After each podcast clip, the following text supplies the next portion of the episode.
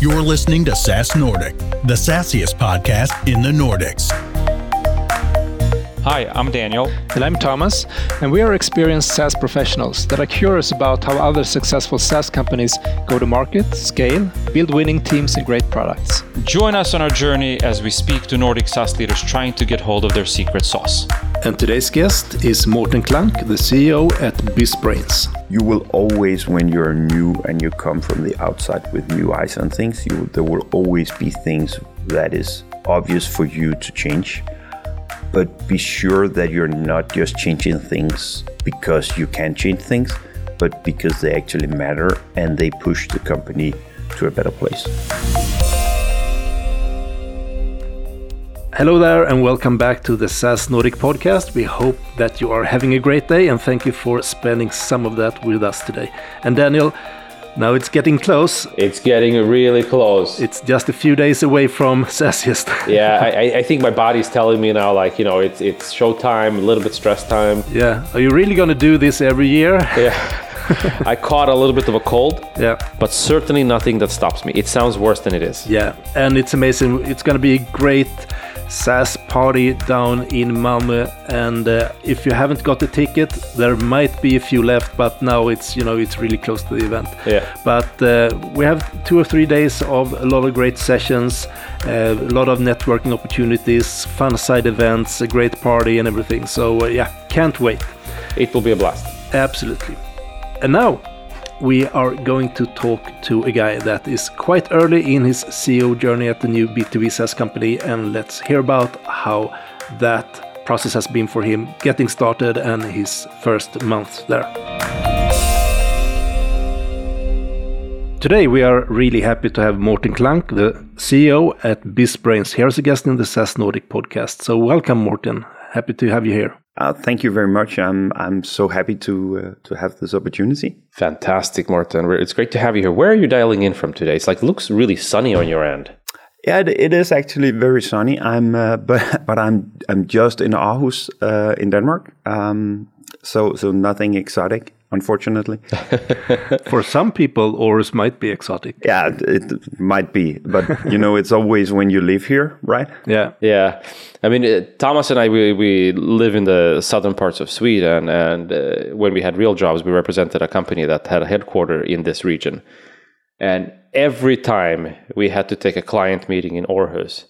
It felt like a trip to the other side of the planet. As for some reason, it felt like it was easier to go to Southern Europe than to Aarhus. Yeah, yeah, but it is. This is uh, the infrastructure to Aarhus isn't uh, isn't as Copenhagen or something else. Uh, oh. I I always uh, I always envy that. What's that little airport called over there? Uh, when you fly into Lego, Billund. Yeah, Billund Airport. Yeah, yeah. it's an hour's drive away, and that's that's also very well connected. But uh, it's still not Copenhagen, right? No. Yeah.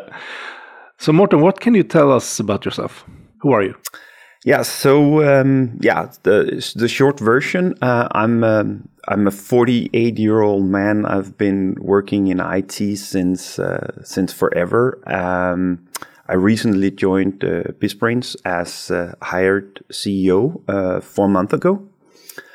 Um, my previous history has been I've actually i was reflecting about it uh, uh, the other day and actually i started my first company when i was 13 wow. Wow. What did that company do? Yeah so so that was doing a mobile discotheque right? What? Um, i think every boy's dream um, yeah and i'm still into electronic music and uh, maybe i don't understand but uh, what is a mobile discotheque? Does that mean like people hired you and you were a dj and you brought your equipment or? Exactly Cool. But I think so. Um, at some point, I also had to have a real career, right? um, and then, then I've always been fascinated by uh, by IT, and I have uh, I've founded a couple of um, quite successful uh, startups here in Denmark within um, hosting and telco and software.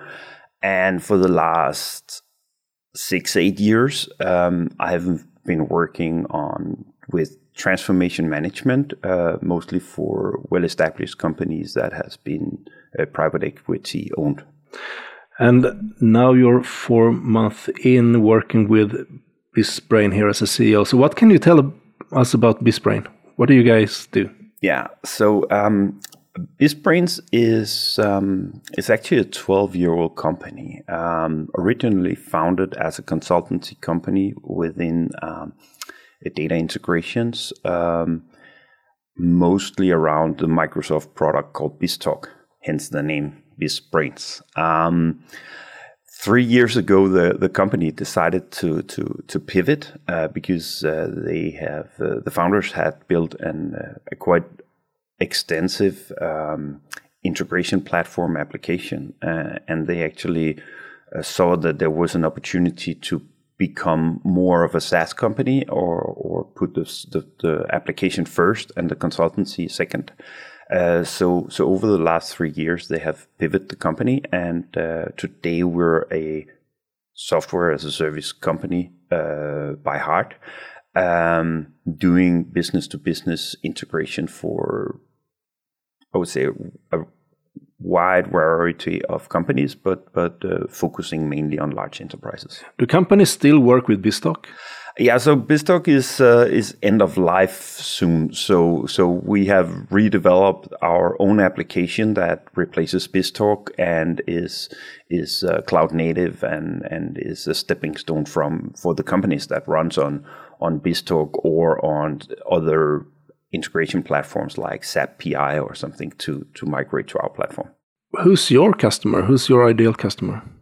Yeah, so so we have um, we have actually more than one product in the product line. So so uh, uh, business to business integrations is a kind of an ecosystem where you in one end have some some really large companies. It could be retail chains like Co-op, Right. um, and in the other end, you have smaller uh, suppliers that co-op needs to trade with. And in order to do trade with co-op, you need to do electronic ordering, electronic invoicing, and stuff like that. So, so we actually facilitate both end of the spectrum. But our ideal customer focus is on a large enterprise customer, probably with 500 plus employees, um, a revenue of more than 500 million euros. Uh, Okay. So, so quite sizable companies, and and and we do also have that's also reflected in our customer base, where we have like 20% of the top 100 companies in Denmark. All right. So, and how do you find these customers? What's your sales motion? Yeah, so I would love to say that it was inbound. Uh, what? It wasn't? no, it wasn't. Uh, it is a very traditional uh, sales. Um, um, I would I would say uh, going more and more in the direction of account based marketing, uh, but it is it is outreach. It's uh, utilizing network. Um, we're we're um, strategic ISV for Microsoft, for example, that helps us um, identify targets as well. Okay. And m- maybe I'm stupid question, but you know, simple sales guy here asking the question like, once I buy the platform, you mentioned that you, obviously you had a service arm, but is it also that partners or customers can get this up and running without your intervention? Yeah, so so so getting the platform up and running is is quite easy. It, that's not tricky. That's uh, that's an automated task. takes four minutes uh, for even a large uh, company. But then you have a platform. What adds the value is the integrations that you build on top of the, the platform. Okay, let me rephrase the question. After the four minutes, Yeah, to build the integrations, to, to, to leverage the power of the platform, is that dependent on you and your staff, or is the customer in control of this with or without some of their partners? Yeah. So, and that solely depends on the size of the customer, right? Because if the customer has has an integration department and an integration team, they can do this themselves. Right. Uh, and that's where the, the the the focus on the ICP is relevant because the large enterprises they do have teams that works on integrations, but the smaller the companies become, the less people they have working on this, and then they would need partners or us to help them with this. But of course, we we also have a lot of tools uh, out of the box so that they can just enable, and then they would be up and running with third party integrations. Right. So it's a combination of, of both. Yeah. What's the skill set required to make these integrations and le- leverage this? Like, do you have to be an engineer? Yeah, you have to be a developer. Yeah. Uh, so so there's kind of in in an integration, and th- that was one of the things that really uh, caught my attention with this company because uh, I actually I was working for another company uh, and we were looking for an alternative integration platform, and they we came across uh, BizBrains, Okay. Um, and and so BizBrains has another view on integrations where an integration has a lifespan or a lifetime, which might be five or 10 years.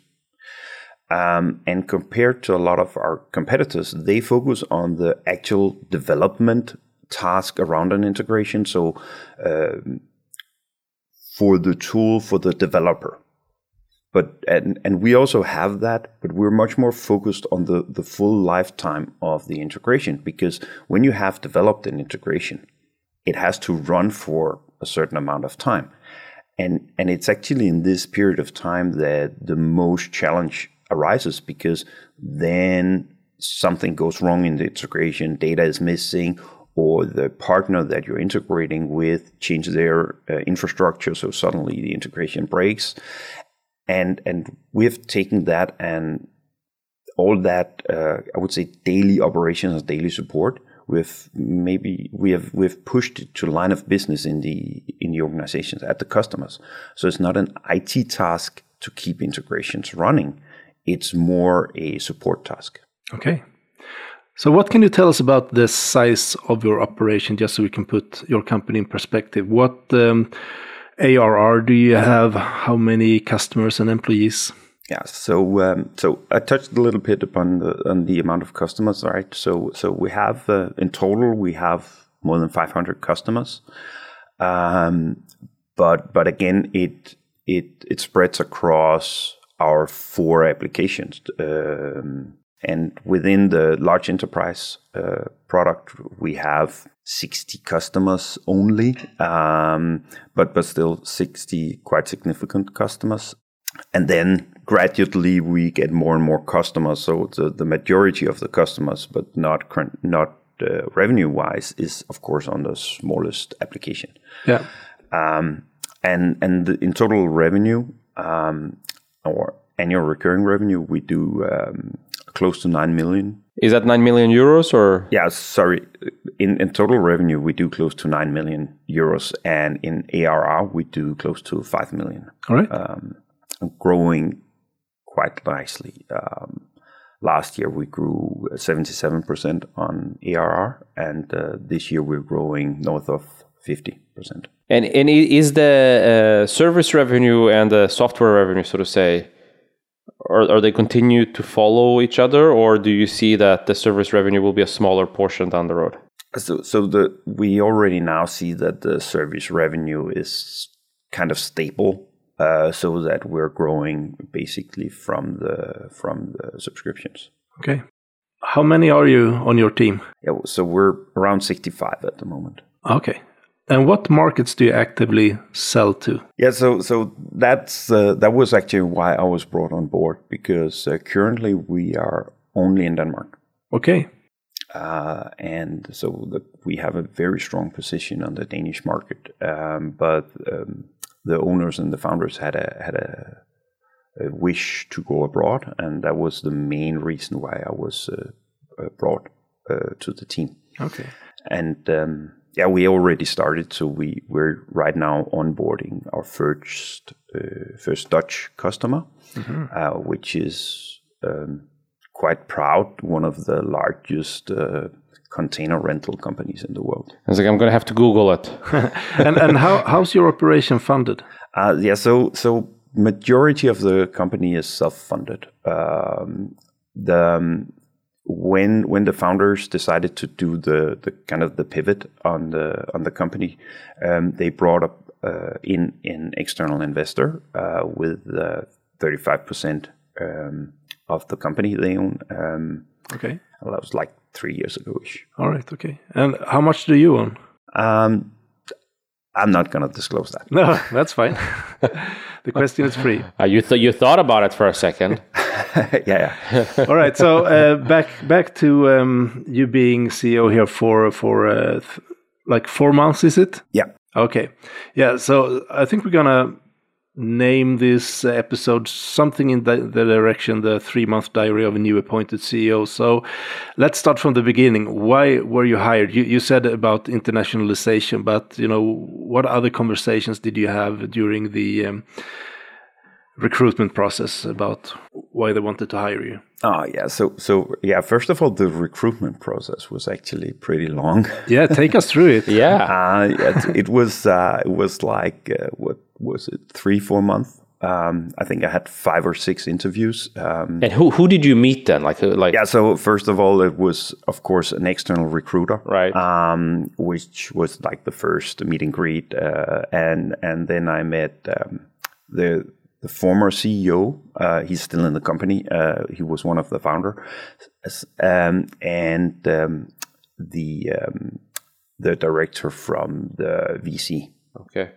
And then, you know, next interview was the the sales manager, and then the chairman, and the CTO, and yeah, so on. And then finally, it was um, it was a, uh kind of united interview with I don't know ten people or something, uh, where I had to uh, present a go to market plan for the company. Okay. And how much input did you get from the company? What did you ask for in order for you to feel like I'm equipped enough to present a go to market plan?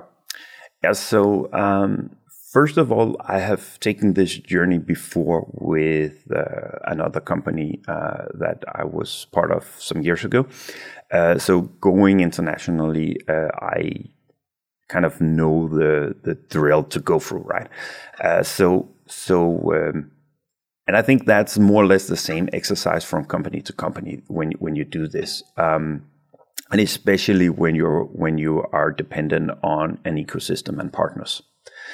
Um, but of course, financial numbers, insights into customers, um, understanding the different stakeholders, especially within the company, and the, the dynamics in the board and between the owners and the VC, because that is not always a happy. Uh, so not all marriages are happy, right? No. Uh, but so so you don't want to end, go into a relationship where things are not uh, great and things are not aligned and they're not on the same path. Yeah, but how do you find that out? Like, what is the warning sign? It's not like they say like we're hiring a new CEO because we can't agree. No, so it's it's trying to figure out if their ambitions are aligned. Yeah. um, if their expectations, uh, if their view on costs and uh, uh, cash flow are similar, uh, because I think that that is one of the definitely a warning sign because you know uh, as a founder you can you can always have that oh we know need to go higher and faster and and the VC says yeah yeah yeah but we also need to earn money right Right. especially nowadays. Uh, maybe five years ago it wasn't like that, but but today there's a high focus on on uh, cash flow positive. Okay. Did you also ask to meet with some customers or to get it to get in front and speak to customers? Also, maybe some of the employees beyond the founders and the CTO and so on. Actually, actually, I I didn't do that, um, and and so this is not the first time that I've been hired as a CEO, and I've actually never talked to other employees uh, in the process, uh, and and I've asked a couple of times, but uh, the companies are all are, are not very willing to to let you that close to the company. I did have the interviews in the company. And and when you meet the when you go to the office you kind of get a feeling of what's the vibe at the office. Is this a nice place to be um, is it a worn down company? Stuff like that. Right, because what I'm thinking is that you know you were hired. You know, in theory, it started with like they want to expand internationally, and and two key roles. I don't know what functions that they had in place there, but you know, it's easy to think like, okay, I want to speak to the VP of sales, to the VP of marketing, because those two are going to be incremental in this exercise. I want to make sure that they have what it takes, because without them, you're going to have to rebuild. yeah so so the head of sales was one of the is one of the founders Okay. uh, so so i had a had a good conversation with him i actually think i had a three hours uh, interview we, we scheduled one hour and we were just talking and, and there was an extremely good chemistry Gotcha. Then one day You get into the office, you're the new CEO. Yeah. How was that for you, your first day? Yeah, so so I would actually go to the second day because that was that was a board meeting, right? What happens the first day? Uh, now it becomes even more interesting. No, so the first day, nothing, nothing exciting really happens. You get your your PC and you sit down and, and try to get on all the systems right. Um, uh, and and so so in this particular case, uh, the second day was quite interesting because that was that was the first board meeting, and I was just sitting listening in and. And uh, and then you really see the dynamics in the board, uh, and and that was a, actually a very pleasant surprise. Uh, very very good uh, chemistry in the board and and uh, like really laid back and and and easy uh, atmosphere. That was really really nice. Um, and then of course the the the first period is is um, is always around digging into um, the numbers. Uh, getting to understand the dynamics and getting to to understand the different uh, people, uh, especially on the management level. Um, why are we doing as we're doing? What are we doing? So, uh, why are we doing this kind of marketing? Getting the getting the metrics. Uh, what's our customer acquisition cost? Uh, how much campaigns have we been doing? So, so like literally, the first I would say month is just focused around numbers to understand the business. Yeah. And that is for, for you to understand the business, right? You, they already hopefully know the business. How, how do they feel that, that there's a new guy and now instead of me in simple terms selling here, I got to prepare all these things for him to understand what the heck's going on. And so so I think so so everybody uh, I was I was accepted like really really good. Uh, I felt like from day one I felt like I had always been here and and I think after a month I was like okay I feel like I've been here forever. Right. Um, and and everybody was super open and and uh, and shared all the knowledge that they had and everything I asked for. But also the company is in a good shape. And I think that that's a differentiator from some of the other places where I have been hired to do a turnaround of a company that is not in a good shape because then then there's completely different dynamics, right?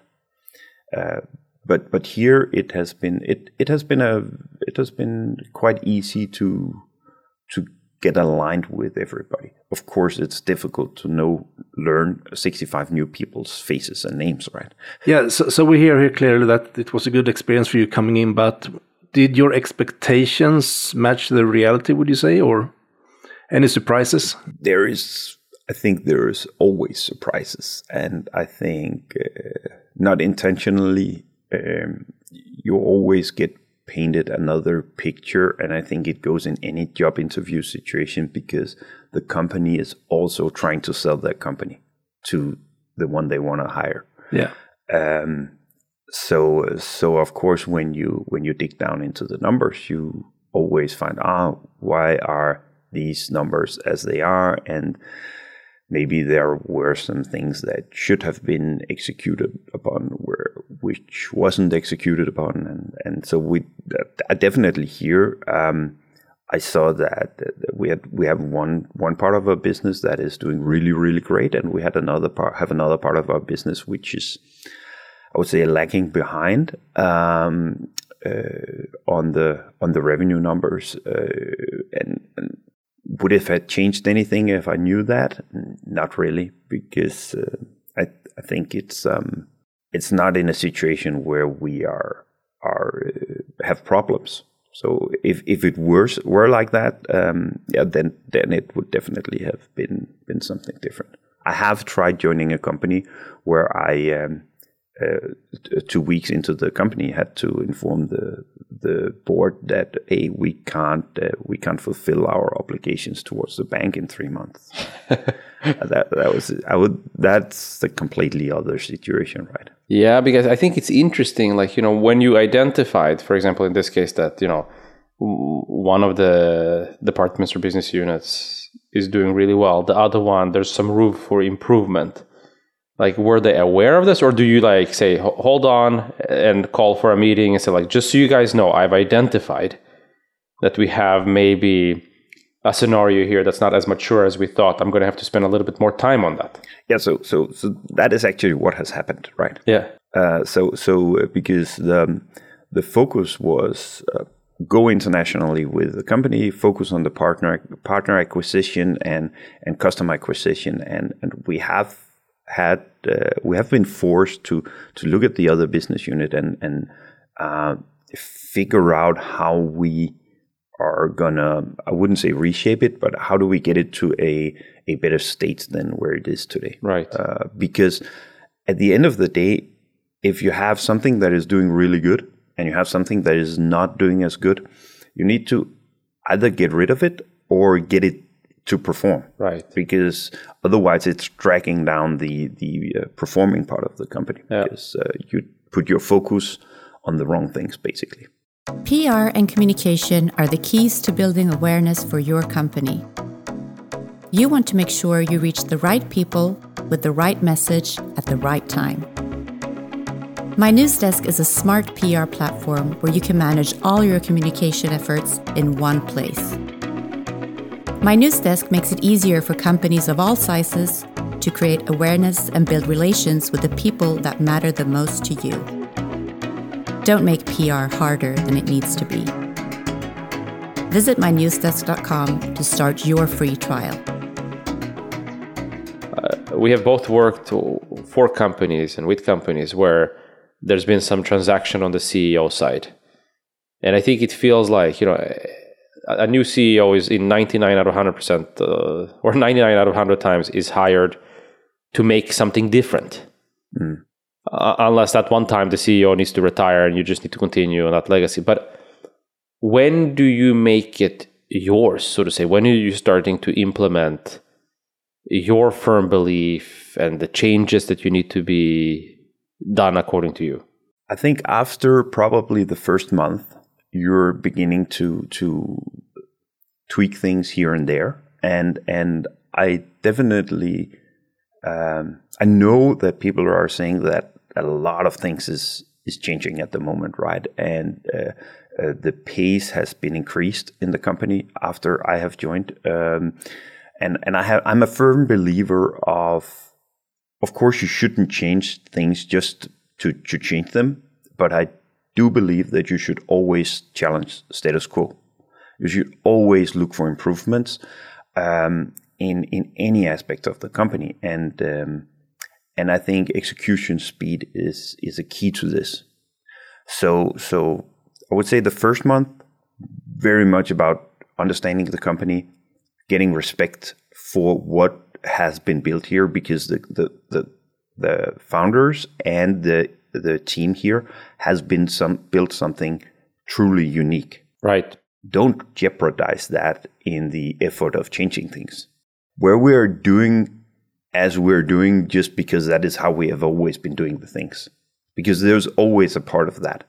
Uh, and then look at those things and say, okay, could we tweak this a little bit? Could we um, could we spend our marketing money in another way? Could we restructure our support uh, metrics or the way we deal with customer success um, in in order to to improve that and get um, more speaking time with the customers? Could we a, a very very hands on thing that the the we have a we actually have a uh, studio to record really awesome uh, videos here. Okay. Um, but it was rarely used. And, and that was one of the things. And, and actually, that was one of the things that a lot of customers were. How couldn't you do the, the, the webinars that you used to do? And so so that was a very easy fix, right? To just okay, we're just gonna structure it like every month we do a webinar with a theme, and then we build all our marketing around that theme. So so that was a fairly easy thing to change with a huge impact, but but it didn't really impact anything in the company except that now we have some more happy customers. Yep. That makes a, that makes a lot of sense. I just um, a little bit unrelated, but still related. You know, you come in and you still have to do the main things, but the focus changes a little bit. Like, is there something that defines your KPIs and like within the first three months, Morten, we expect this from you in order to say this feels good. We're moving in the right direction. And what is that? Because I'm asking from a perspective like, you know, as a VP of sales, for example, usually they say like, okay, the, the, revenue needs to move in this direction, and maybe the first months you'll get some draw because you can't affect so much and so on. But after that, it's very, you know, clear and cut. It, you can measure. I don't know for for a CEO, maybe it's equally clear cut. Yeah, so so it is equally. So so my uh, uh, my performance bonus is tightly connected to the company's performance. Yeah. Right. So that's that's one thing, um, and then uh, I think the main reason why why I was brought aboard was the globalization or global expansion of the company. So so one of the one of the key expectations was that three months in, I had to deliver a executionable go-to-market plan for our international expansion on how do we get onboarded with the strategic partners that we want to onboard with, and how do we actually conquer, first of all, the Dutch market. That was that was a very clear uh, requirement.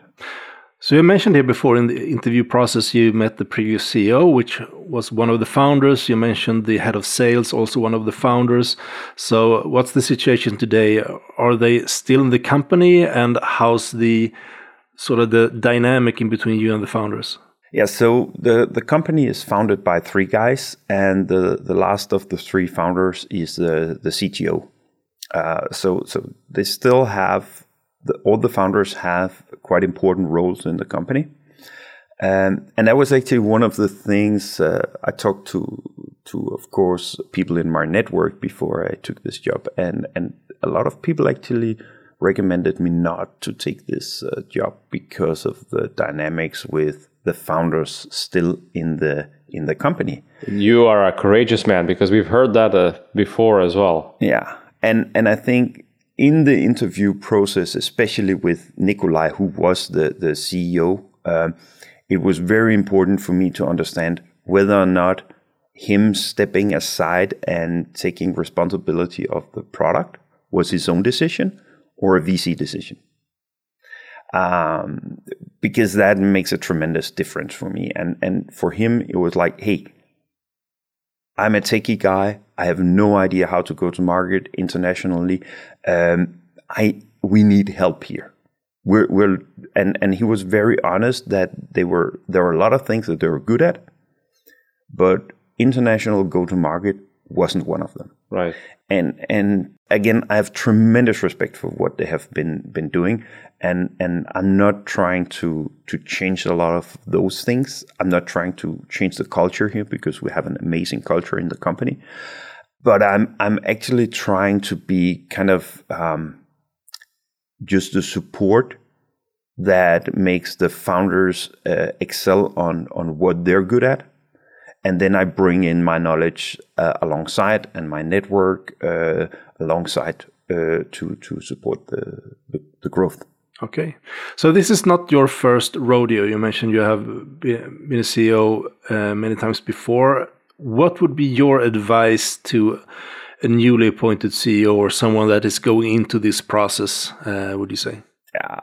First of all, don't be too eager to change things don't don't push too too hard or too fast because then you will lose the respect of the, the entire company.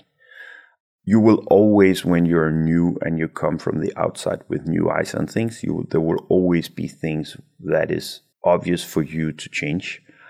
But be sure that you're not just changing things because you can change things, but be sure to change things because they actually matter and they push the company to a better place. Okay. What if we would flip that question? Like, what would be your advice to uh, founders and boards and so on that are looking to hire a new CEO? Yeah.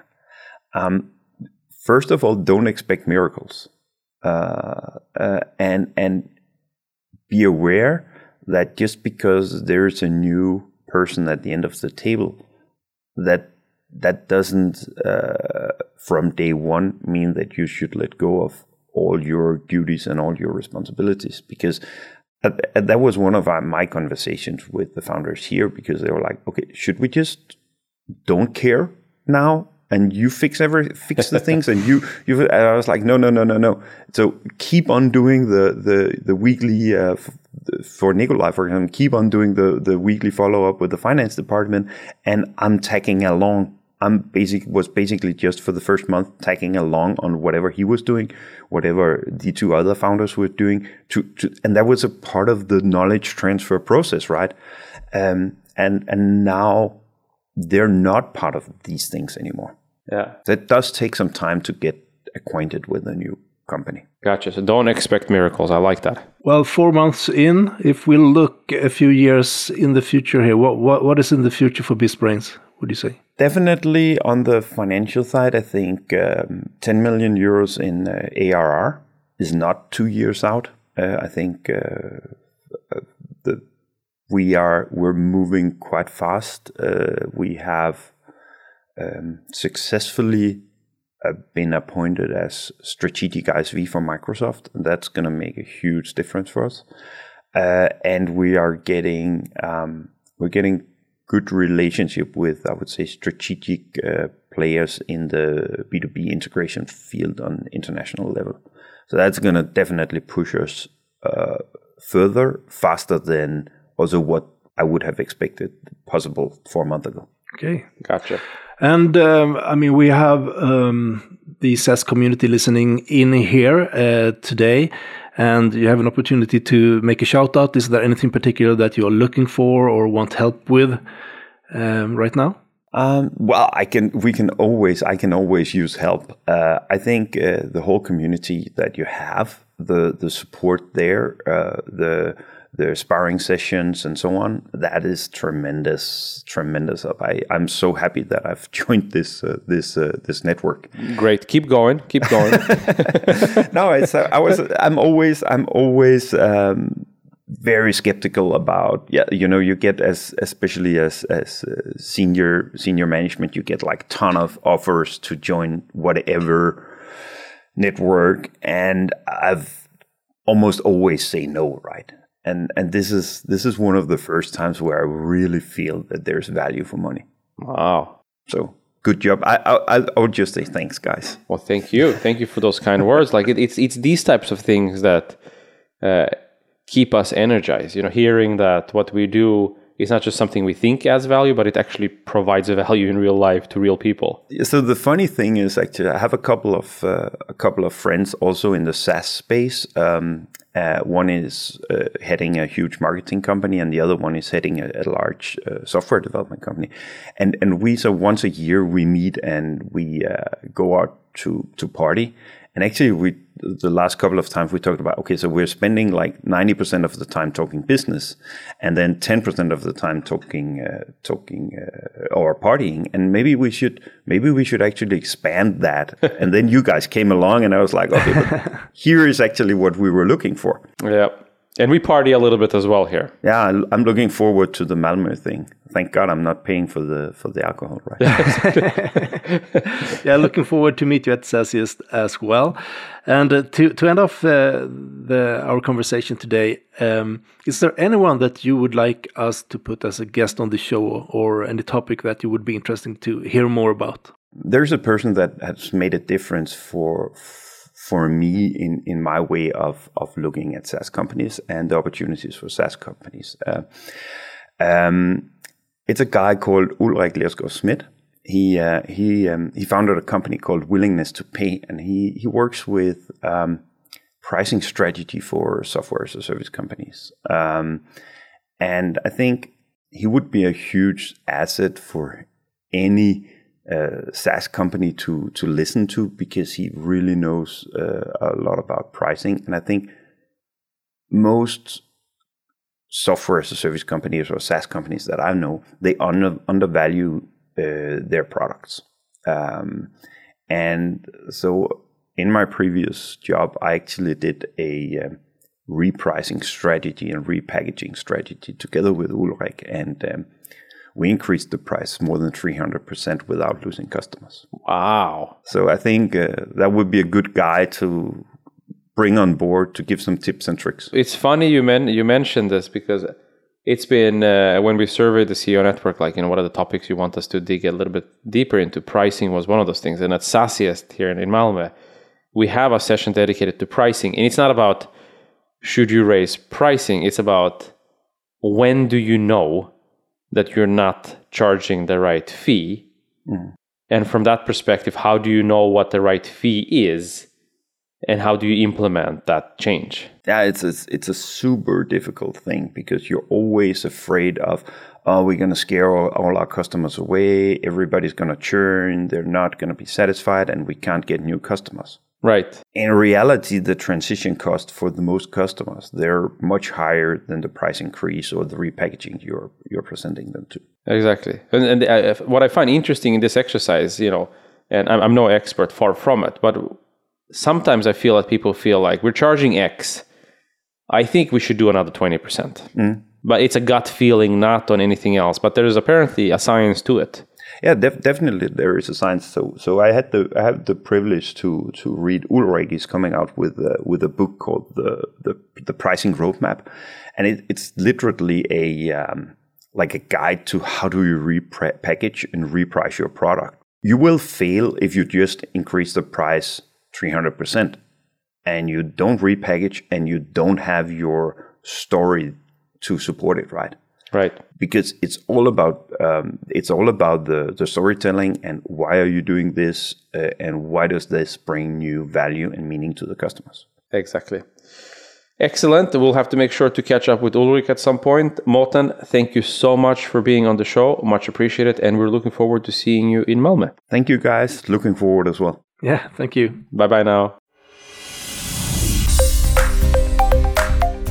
So Daniel, what's your takeaway from uh, from the episode today? It's really interesting. Uh, like, obviously, I've never been a CEO. So, and obviously, I've never been through the process. So it, it was, you know, interesting to hear and so on, and some of the legwork he does. But I think, and I speak from my own experience, uh, some of the mistakes that I've seen in companies I represented where CEOs are brought in and they're brought in to make a transformation, to make a change, to accelerate something.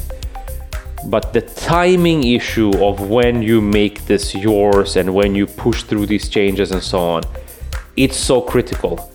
Like, do it too early, you might not get the buy in and you'll lose the respect, like Morten said.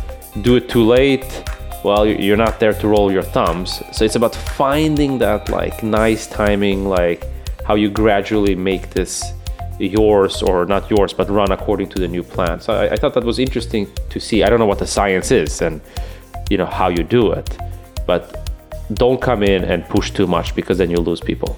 Yeah. What about you, Thomas? Well, that's a good one. Uh, probably would have taken the same if I got the opportunity to speak first, but I always ask you first. Yeah, that's very that's very nice of you. Like at some point, I mean, if you want to, we can we can change the order. No, it's fine. It's fine. Yeah, it's okay, fine like okay. But, but but anyway, I, I think it also you know it seemed to me like when when um, when Morten started, he made sure to really understand the business and the numbers behind it and so on. So you know when he came to the point that you know we, we need to look at this and that, he had a he had he had a good foundation to stand upon when it came to to the numbers behind it. And um, yeah I, I think that's also important if you want to go in and then make changes or transformation. Yeah. but all right. So that was the episode for today.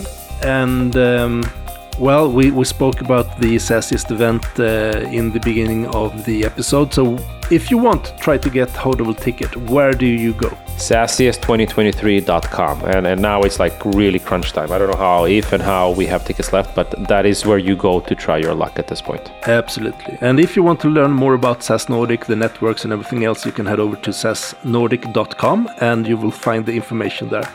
So thank you for being with us and see you soon. Take care.